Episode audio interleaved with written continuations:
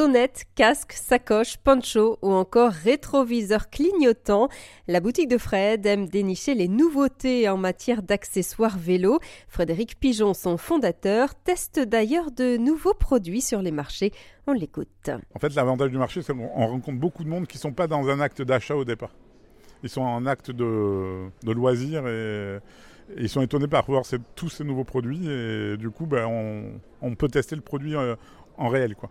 J'ai des gens qui me, qui me mettent des produits en, en, priorité, on teste pour voir si ça marche et on les lance après. Là, j'ai créé des sacoches en panier ostréicole. Comme on, est sur on, vit sur le Bordeaux et le, les huîtres, et voilà, j'ai eu l'idée de, de faire un modèle spécifique pour le vélo en sachant que ça existait déjà, mais pas dans la façon où nous on, le fait.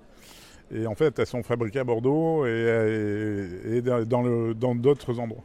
Voilà. Et vous, vous êtes occupé de la conception, c'est ça, du, du non, produit ou, ou, pas là, ou là, les idées. J'ai surtout donné les idées.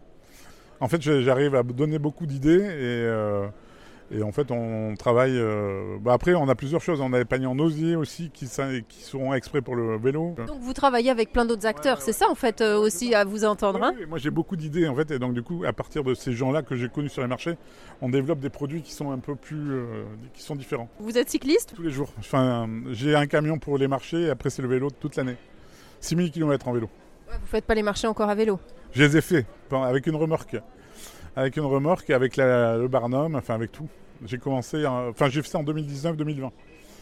Mais comme le volume grossissait, euh, puis après avec, les enfin, avec tous les autres produits c'était de plus en plus lourd, on ne pouvait pas. Donc maintenant c'est avec un camion électrique, et voilà. Donc c'est plus facile à, faire.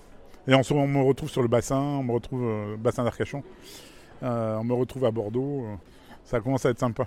C'était Frédéric Pigeon, fondateur de la boutique de Fred et de la marque de sonnettes Drinkstill. Sur vélo, il est comme ça. Oui, je comprends, il est posé comme ça.